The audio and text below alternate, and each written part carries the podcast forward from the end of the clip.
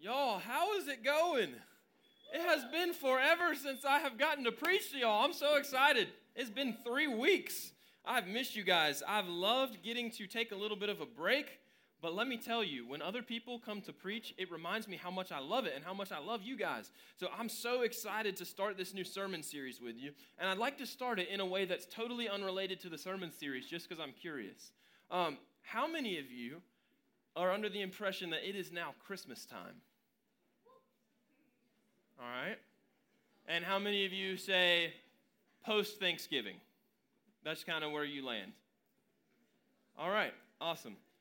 So we know who we're going to add to the prayer list after it's all said and done with.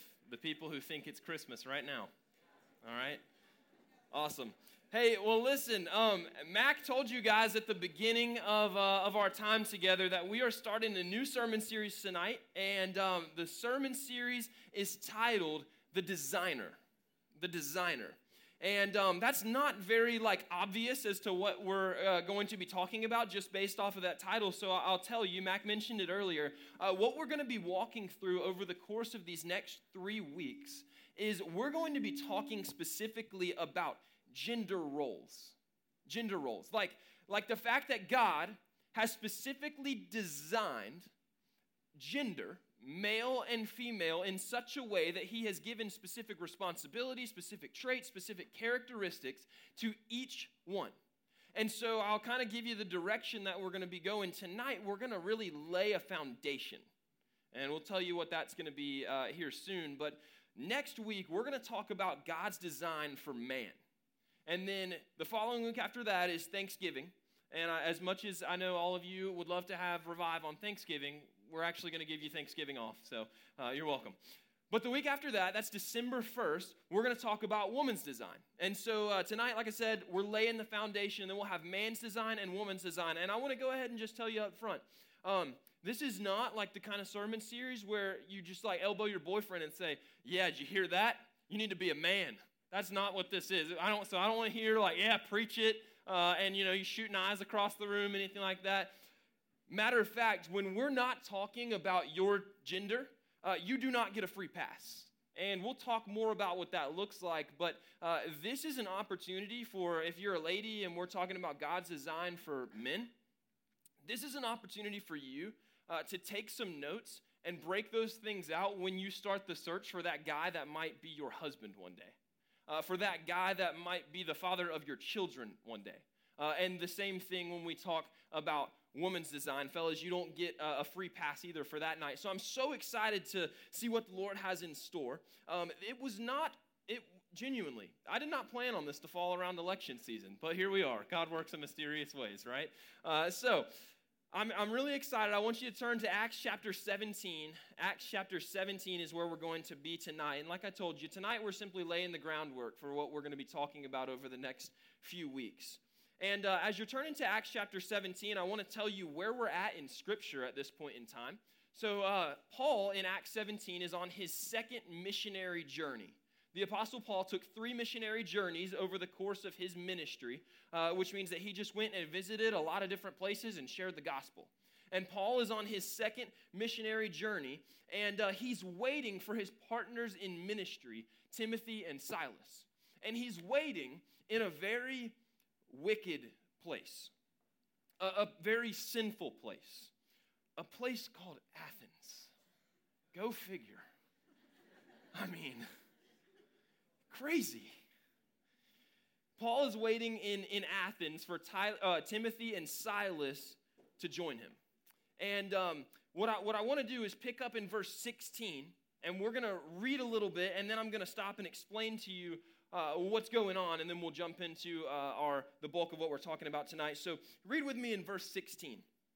It says in Acts chapter seventeen, verse sixteen, "Now while Paul was waiting for them in Athens, his spirit was provoked within him as he saw that the city was full of idols.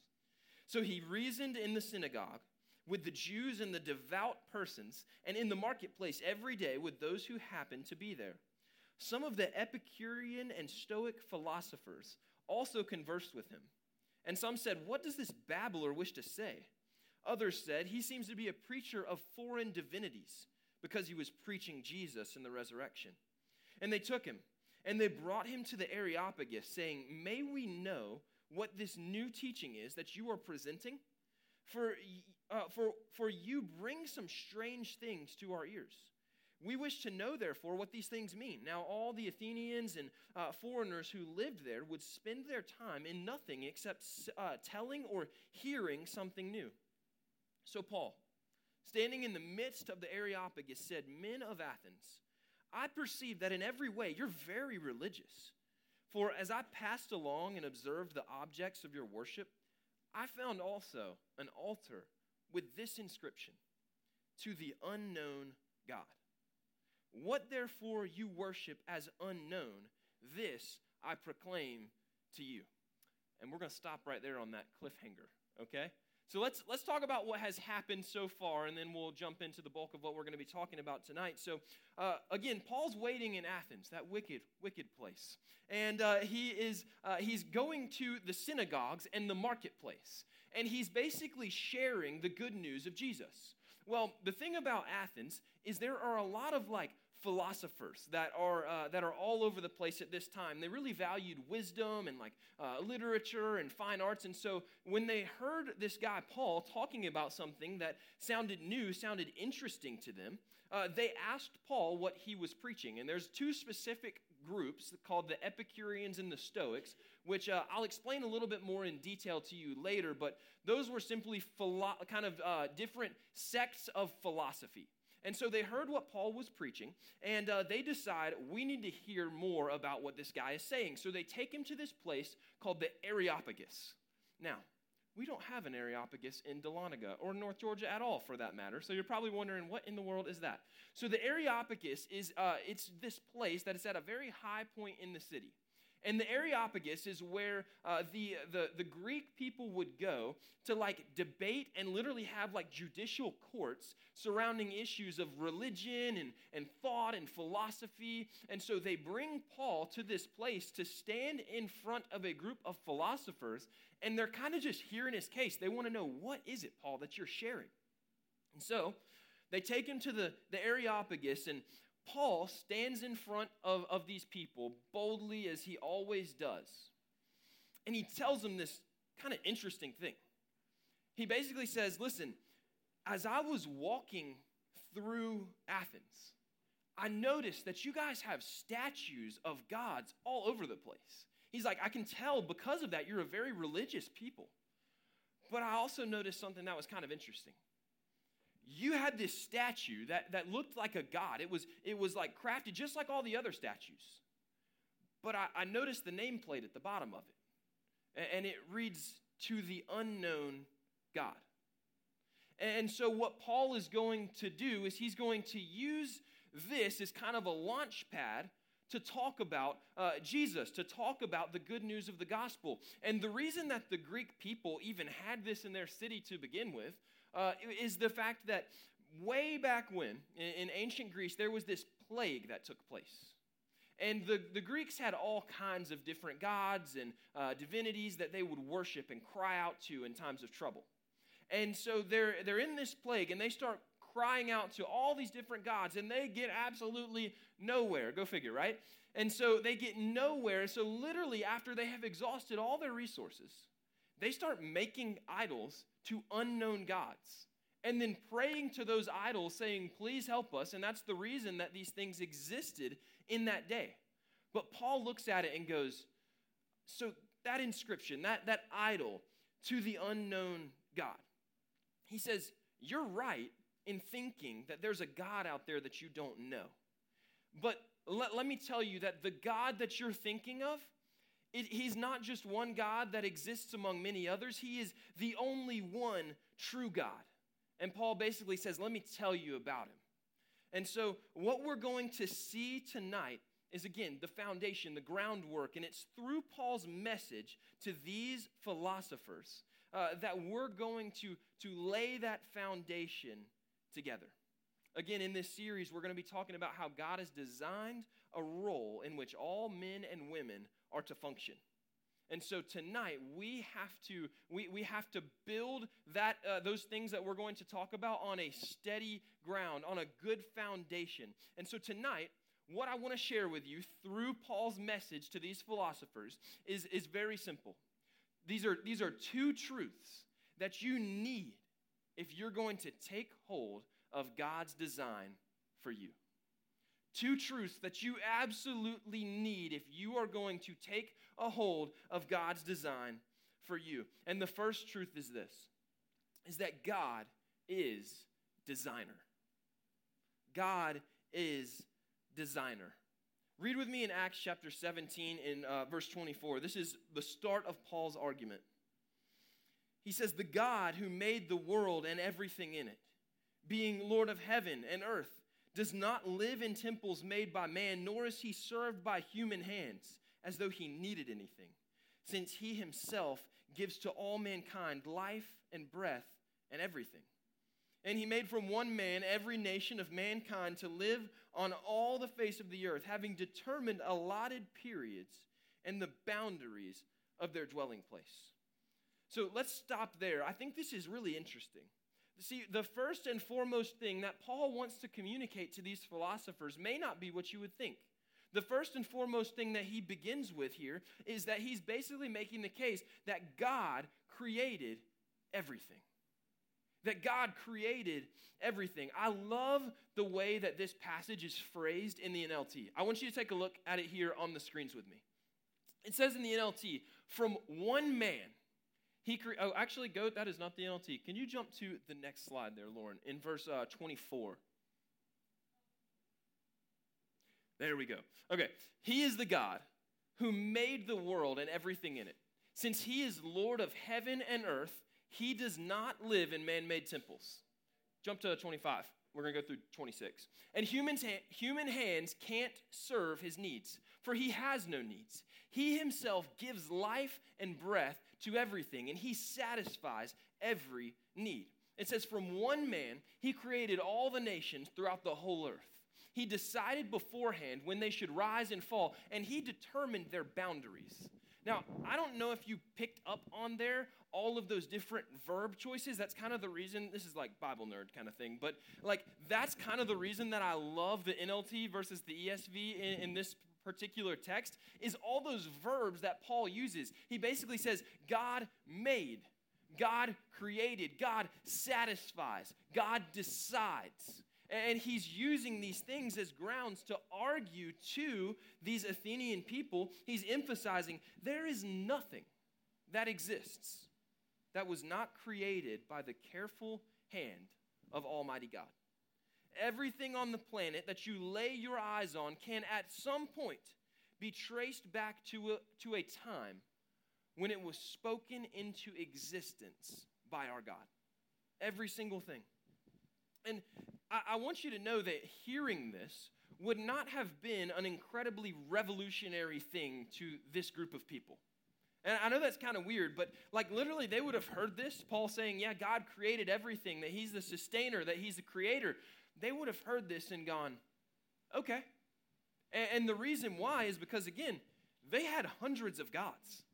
They had their own myths of creation. They had their own idea for how the world came to be. Matter of fact, I don't know if anybody in here is into Greek mythology, but I did a little bit of research to try to figure out, like, to them, what did creation look like? It's very interesting. So there's multiple myths out there, but the one that I liked the most uh, was this. To the Greeks, at the beginning of time, there was a god, and his name was Chaos. And Chaos uh, existed, and he existed alongside of another god that was a bird, a bird with black wings, a god bird that went by the name of Nyx. And Nyx and Chaos came together, and Nyx laid an egg, because Nyx is a bird, remember? And so Nyx laid an egg, and then Nyx decided that uh, it was going to sit on the egg for a long period of time. And as the story goes, in that egg, life started to stir. And when that egg hatched, the top half of the egg became the sky, and the bottom half of the egg became the earth. And that's how the world was created to these people.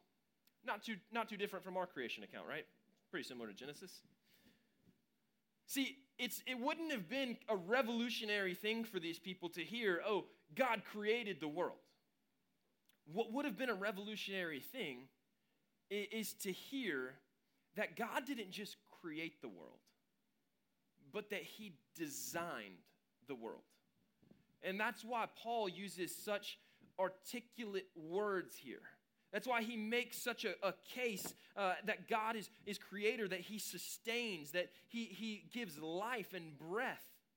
See, the Epicureans, remember I told you I was going to talk about those two groups of people. These, these Epicurean and Stoic philosophers, they thought that God, or of gods, plural, uh, the Epicureans thought that, that the gods existed, but that they didn't really interfere in the lives of human people.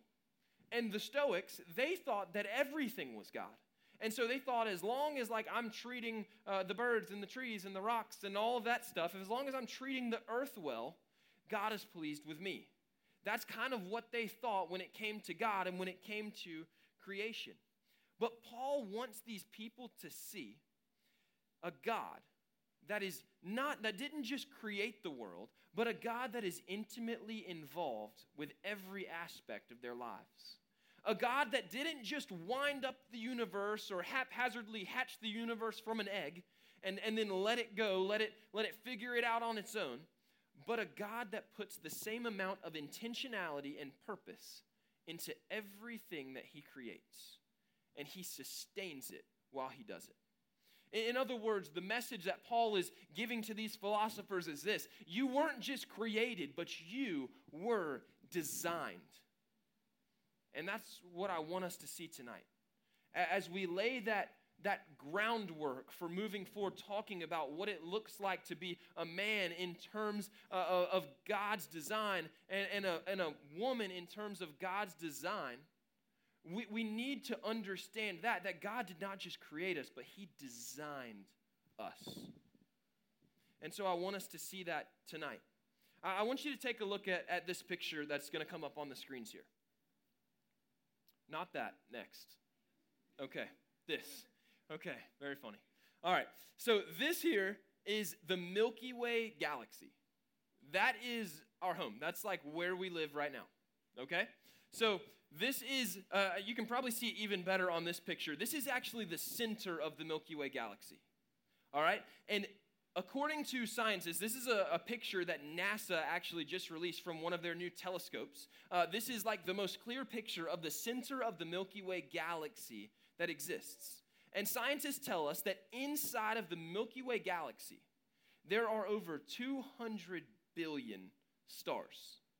Over two hundred billion stars. Literally, if you were to count every star in the Milky Way galaxy, if you were to start now and count one star every single second of every single day and just keep on going, you would be counting for over two and a half years before you even got close to counting them all.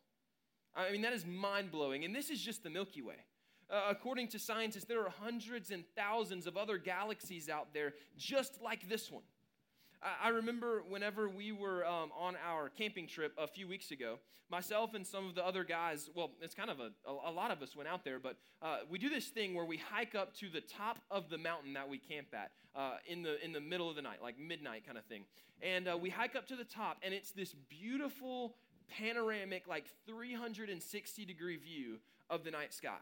And out where we camp, there's no light pollution. I mean, it's absolutely beautiful. So myself and some of the other guys, I remember we're, we're like sitting back on this rock, and we just kept on seeing shooting stars. I mean, it, it was absolutely beautiful, mind-blowing.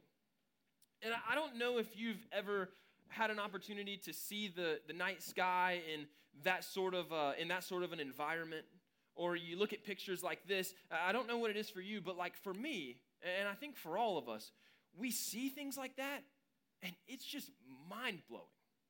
Mind-blowing. The design of our Creator. That literally God, he, he spoke the words, let there be light. And that was the result. That is crazy. two hundred billion stars in our galaxy alone. Like when God spoke, at the speed of light, every bit of those came into existence. All of that just by the mouth of God.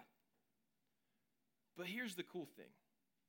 All of that came from the mouth of God. But when it comes to me and you, when we look at what Scripture says about how God created us, He created us with His hands. That's really significant. It, it tells us that in Psalm chapter one thirty-nine. It says, "For you formed my inward parts. You knitted me together in my mother's womb." Like, with His hands, He made us. With, with His mouth, He spoke creation into existence, but with His hand, we are handmade pieces of art from Almighty God. I remember um, this past summer, Aaliyah and I, we went on a, a cruise. I think I've told you guys about this a little bit. And uh, one of the places that we stopped was Nassau, Bahamas. And in Nassau, there's this straw market. And a straw market is basically where, like, local people can come and set up shops. They have little businesses, and they sell, like, uh, different pieces of art and T-shirts and all sorts of different things. And they sell it for ridiculous prices, by the way. Uh, but we're walking through the straw market, and we're kind of uh, just looking at the different things that they have, and we come across this lady who is selling these big, like, conch shell things. You guys know what those are? Like, the big, like, huge shells. And um, these conch shells had been made into different, like, Um, like different house items, like spoons and, and forks and different things like that. They were really cool.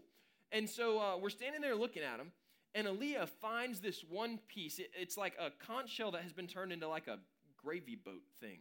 And um, she thought it was the coolest thing ever, and it was absolutely beautiful. And so I asked the lady that was running the little booth, I, I was like, "Hey, how much for this piece?" And the lady looks at us, and she says, "Oh, that's fifty dollars. fifty dollars. For a shell." And so we're like, "All right, that's great. Thank you. Have a have a wonderful day." And so we kind of keep on looking around uh, this this little uh, stand that she had, and we found one that was really that was really similar. It wasn't like as nice, but but pretty similar. Had some of the same features. And and I asked the lady, "Hey, how much is this?" And she said ten dollars. I was like, "Okay, so let's compare here. All right, this one, about this like these two are very similar. This one you said forty dollars. This one you said ten dollars, and they're kind of the same thing, right? So so would you take this one that you're saying forty dollars, would you take ten dollars for it?" And she was like, "No, sorry, I can't do that. They're not the same." And I was like, "Ma'am, they're, they're pretty similar." And she, she got frustrated, and she ended up, like, taking them from us, and, and she looked at us both, and, like, you could tell that it, like, kind of messed with her a little bit. I guess maybe people don't, maybe I just drove a really hard bargain. I don't know. But she looked at us and she said, "No, I'm not going to sell it to you for any less than what I've already asked. And the reason is because these are incredibly valuable because I made them by hand." This was like her business. Th- this other one that was like ten bucks, she had actually bought it off of somebody else, and she was trying to sell it. It was made by some machine somewhere, but but this one that she was trying to sell for a much higher price, she she put effort into it. She put work into it. She took her hands and physically made this piece of art, and she says because of that, there is this inherent value that is placed on it because it is made by hand, and God would say the same thing about you. He would say, for you, I, I put work and intention into making you. That I knit you together in your mother's womb. And because of that, you are so valuable to me.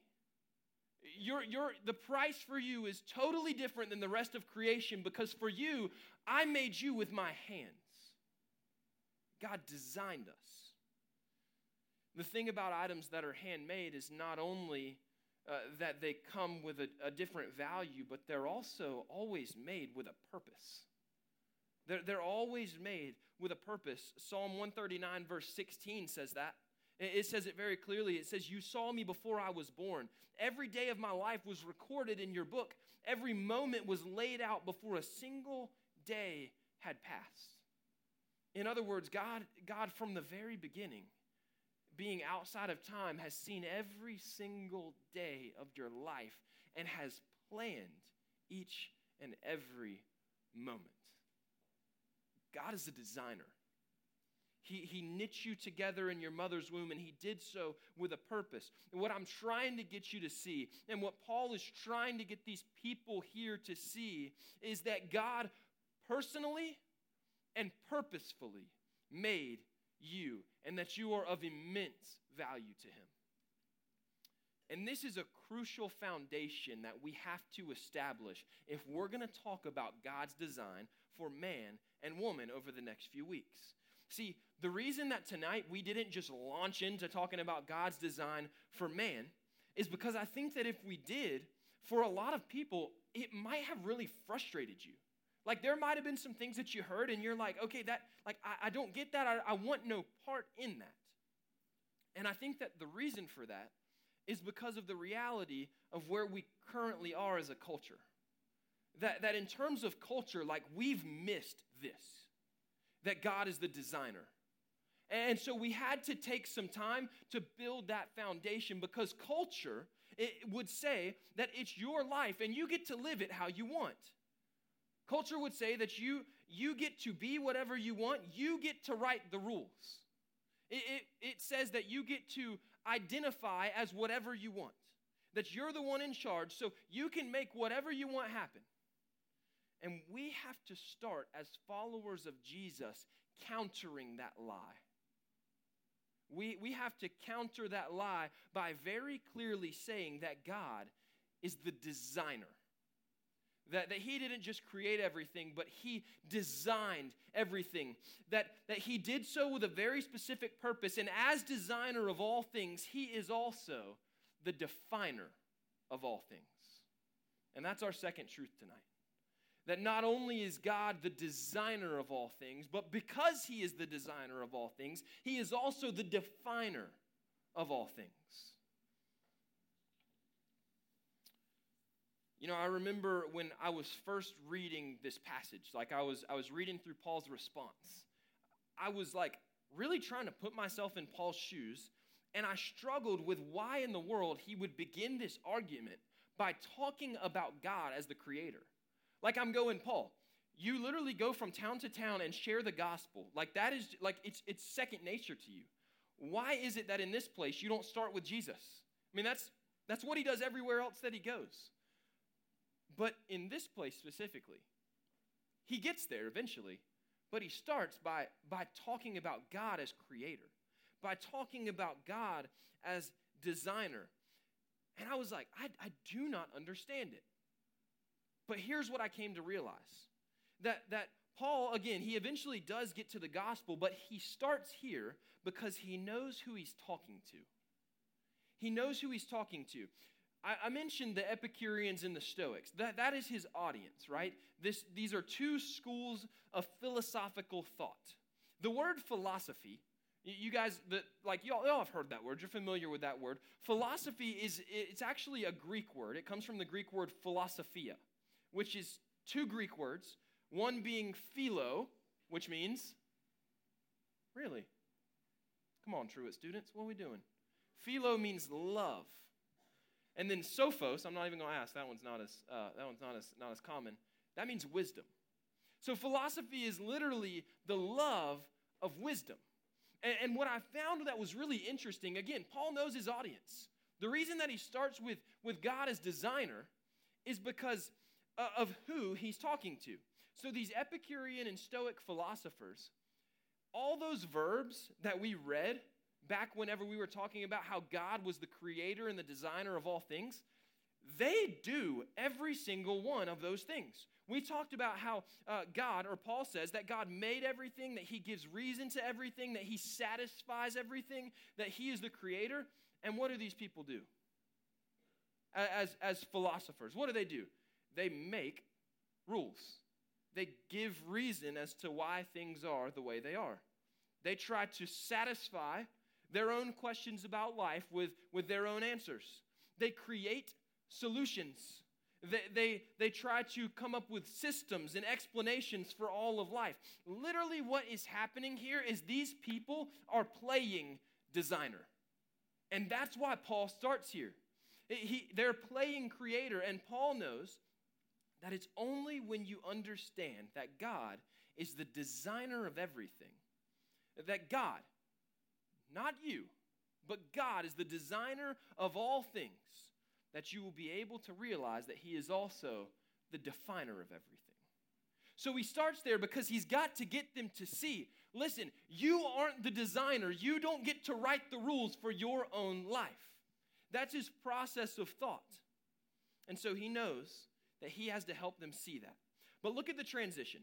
Look at the transition. He, he says here, now that you realize that God is the designer, I can tell you the rest of what you need to know. Let, let's pick up in uh, verse twenty-seven. Paul continues his argument. Uh, he says that they should seek God and perhaps feel their way towards him and find him. Yet he's actually not far from each one of us, for in him we live and move and have our being. As even some of your own poets have said, for we are indeed his offspring.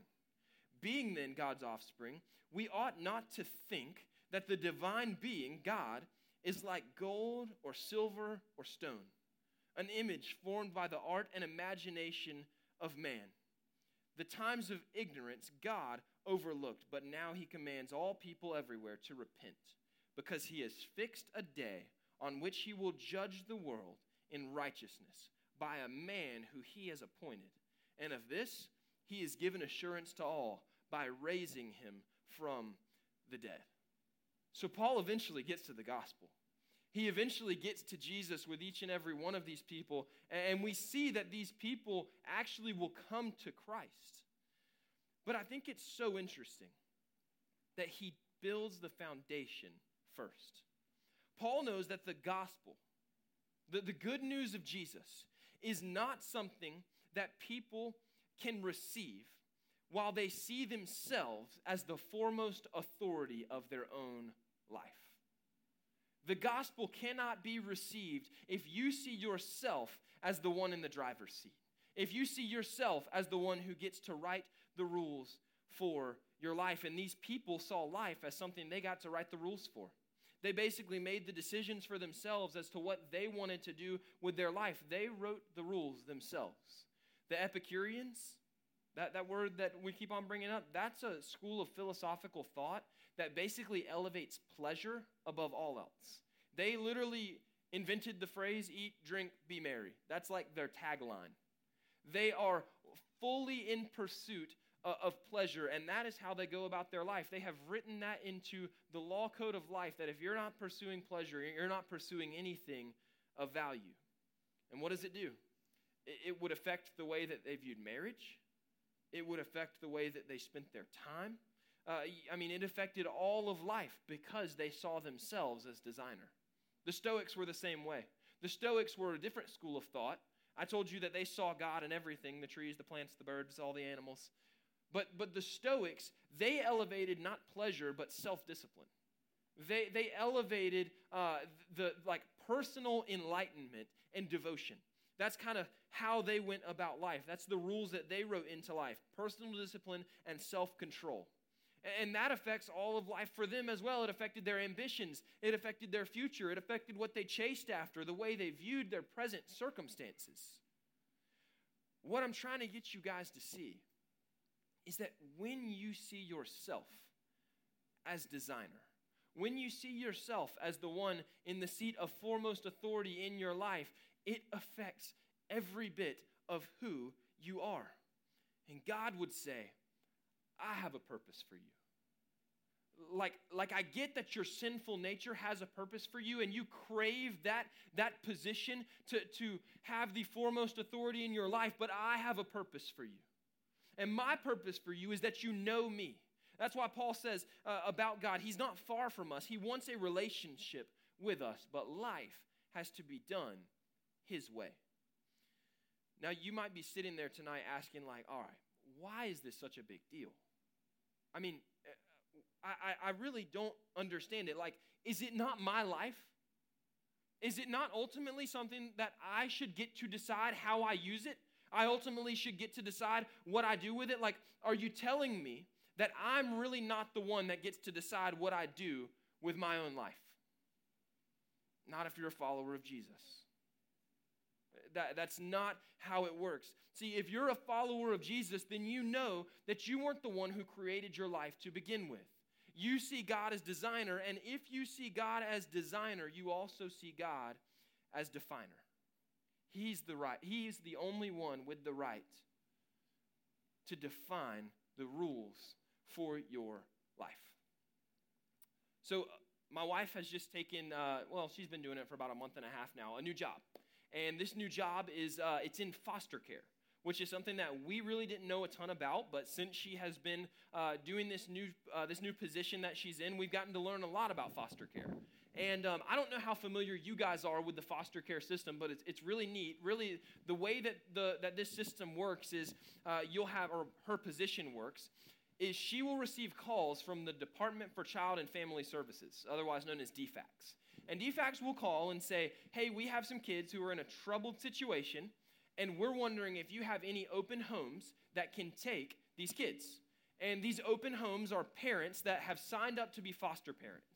Like, out of the goodness of their heart, they have literally said, we are opening up our home. We're bringing some kids under our roof that are not ours, and we're going to care for them like they are our own. We're going to feed them.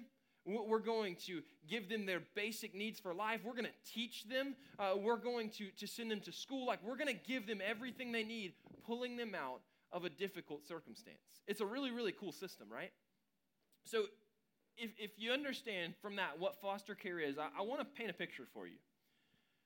I want you to pretend that a foster kid arrives at the home of a foster parent, right? Again, this parent is, is making the decision to bring someone, a child that is not their own, under their roof and provide for them all of their needs. I mean, that is a that's a big deal. And I want you to imagine that this foster kid walks into that home and carries with them a, a, a piece of paper. And uh, upon meeting that foster parent, they walk up to the parent, and they hand them this piece of paper. And so the parent takes the paper, and they're like, hey, what's this? And, and the, the kid goes, well, just read it. Don't worry about it.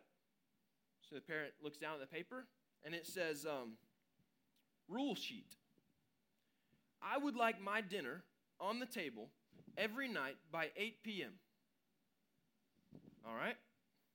Pretty straightforward. Um, and then uh, next to that, it says, from eight thirty to ten thirty every night, I want video game time. And I'd like the T V turned on. I'd like the game console turned on. I'd like everything ready to go. And they say there's a third rule. Every morning, I want candy for breakfast. And so I need you to have candy ready for me on the breakfast table so that I can I can get some nutrients in me and get out to school. How ridiculous of a scenario would that be? A better way to ask the question is, how offensive to the foster parent would that be?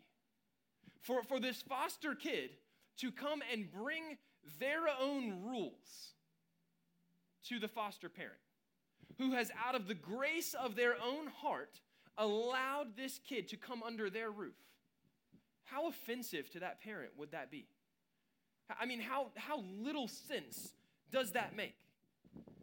I think you're picking up what, what I'm getting at. Because God is designer and God is definer, we come under his roof.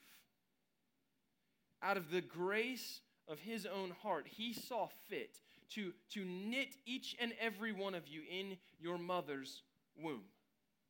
And because of that, out of the extravagant grace of his heart, we come under his roof. And how offensive to your creator, your designer, is it for you to bring to him your list of rules and says, this is my way, this is how things work. Y'all, we need this foundation if we're going to talk about what it looks like to be godly men and women. We don't get to write the rules because we're stepping under his roof. You know, we do this same thing today. We, we see this across the board. We, we see this so often, especially in election season, right? We think that in our society that we get to write the rules for what marriage is. We think that in our society, we get to write the rules for uh, what, what we get to do with life in the womb. We think that in our society, in our culture, that we get to we get the right to define the rules for what gender is. It's not how it works. We're not the designer. God is. And because of that, he is the definer of all things. If God is the designer and he designed all of life with a purpose, we do not get to make those calls. That is not how it works. The reality is, is that when you create something, you automatically assume a status of superiority to it.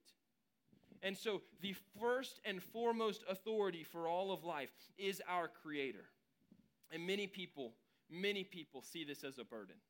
Many people see this as something that is that is taxing, that, that is like, man, I don't want to live under that. But for us to see God's design for our life as a burden, we're missing out on so much of what he has for us. We're missing out on so much because we forget that because God is creator, he's seen the end from the beginning. Remember that verse that we read about how God knows each and every day of our life from the beginning? A God that knows that has your best interests in mind. See, we fall under this, this like false impression that we know better. And that's the reason that we see living under God's design as a burden. But it is most certainly not. His purposes for us, his design for our life is far better than anything we can conjure up on our own because he's the designer. And because of that, he is the definer. And as we talk over the next few weeks about what it looks like to be godly men and godly women, we aren't just talking, uh, hear this, we aren't just talking about a way of doing things. We're not just talking about like, hey, give this a shot. We're talking about the way. Like there is no other way for you to go about your life and experience life to the fullest. This is the best way because God is the creator and the designer. This is the way that will bring you life and life to the fullest. We need a death grip on these truths if we're going to understand what it looks like to be godly men and godly women. I want to invite the band to come up.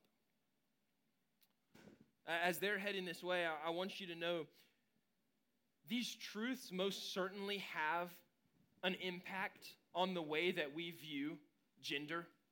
Like they most certainly have an impact on the way that we view what it looks like to be a godly man and what it looks like to be a godly woman. But it has so much more of an impact, or it has an impact on so many other things. Seeing God as the definer, the designer of our life, it impacts, it changes, it affects everything about our life. If you view God as the designer and the definer of your life, that, that his way is the best way, that he has the first and foremost authority in your life, it will change the way you go about your dating relationships. It will change the way that you go about your marriages. Uh, it will change everything about the way that you handle your money. It, it will change, it will change how you raise your kids one day. Again, this is the way. God has been so clear in his word. It doesn't just speak to, to our his design for man and woman, but it speaks to his design for everything. We live under the roof of the designer. It all starts with understanding that God is the designer, and because of that, he's the definer. So do me a favor. Over the next few weeks, as we talk about what it looks like to be a godly man and a godly woman, approach it with those truths in mind. I want to give you guys a challenge. Um, I, I want to turn, and you guys can turn with me if you want. I pulled a few verses out of it, Psalm one thirty-nine. You can turn with me there. You can read alongside of me if you want. But but I want to read Psalm one thirty-nine over us right now. And the challenge that I want to give each and every one of you is to read this chapter of Scripture for yourself every day this week. Like literally from today, starting tomorrow, until next Thursday when we talk about God's design for men, I want you to read this text for yourself, to remind yourself of the truth that God is the designer, to, to, to sear that truth into your brain. I, I, I'm telling you, if you can grasp the truth, this is one of my favorite chapters in Scripture. If you can grasp this, it will change the way that you view all of life. Let me read this over you. Oh Lord, you have searched me and known me. You know when I sit down and when I rise up. You discern my thoughts from afar. You search out my path and my lying down and are acquainted with all my ways. Even before a word is on my tongue, behold, O Lord, you know it altogether. You hem me in, behind and before, and you lay your hand upon me. Such knowledge is too wonderful for me. It is high, I cannot attain it. Where shall I go from your spirit? Or where shall I flee from your presence? If I ascend to heaven, you're there. If I make my bed in Sheol, you're there. If I take the wings of the morning and dwell in the uttermost parts of the sea, even there your hand shall lead me, and your right hand shall hold me. If I say, surely the darkness shall cover me, and the light about me be night, even the darkness is not dark to you. The night is as bright as day, for darkness is as light with you. Listen to this part. You formed my inward parts. You knitted me together in my mother's womb. I praise you, for I am fearfully and wonderfully made. Wonderful are your works. My soul knows it very well. My frame was not hidden from you when I was being made in secret, intricately woven in the depths of the earth. Your eyes saw my unformed substance. In your book were written, every one of them, the days that were formed for me, when as yet there was none of them. How precious to me are your thoughts, O God. Better translated, how precious are your thoughts about me. How vast is the sum of them. If I would count them, they're more than the sand. I'm still, I awake and I'm still with you. Oh, that you would slay the wicked, O God, O men of blood, depart from me. They speak against you with malicious intent. Your enemies take your name in vain. Do I not hate those who hate you, O Lord? Do I not loathe those who rise up against you? I hate them with complete hatred. I count them my enemies. David, they're speaking about people who do not hold God in the view that they should. Verse twenty-three, search me, O God, and know my hearts. Try me and know my thoughts, and see if there be any grievous way within me, and lead me in the way everlasting. First of all,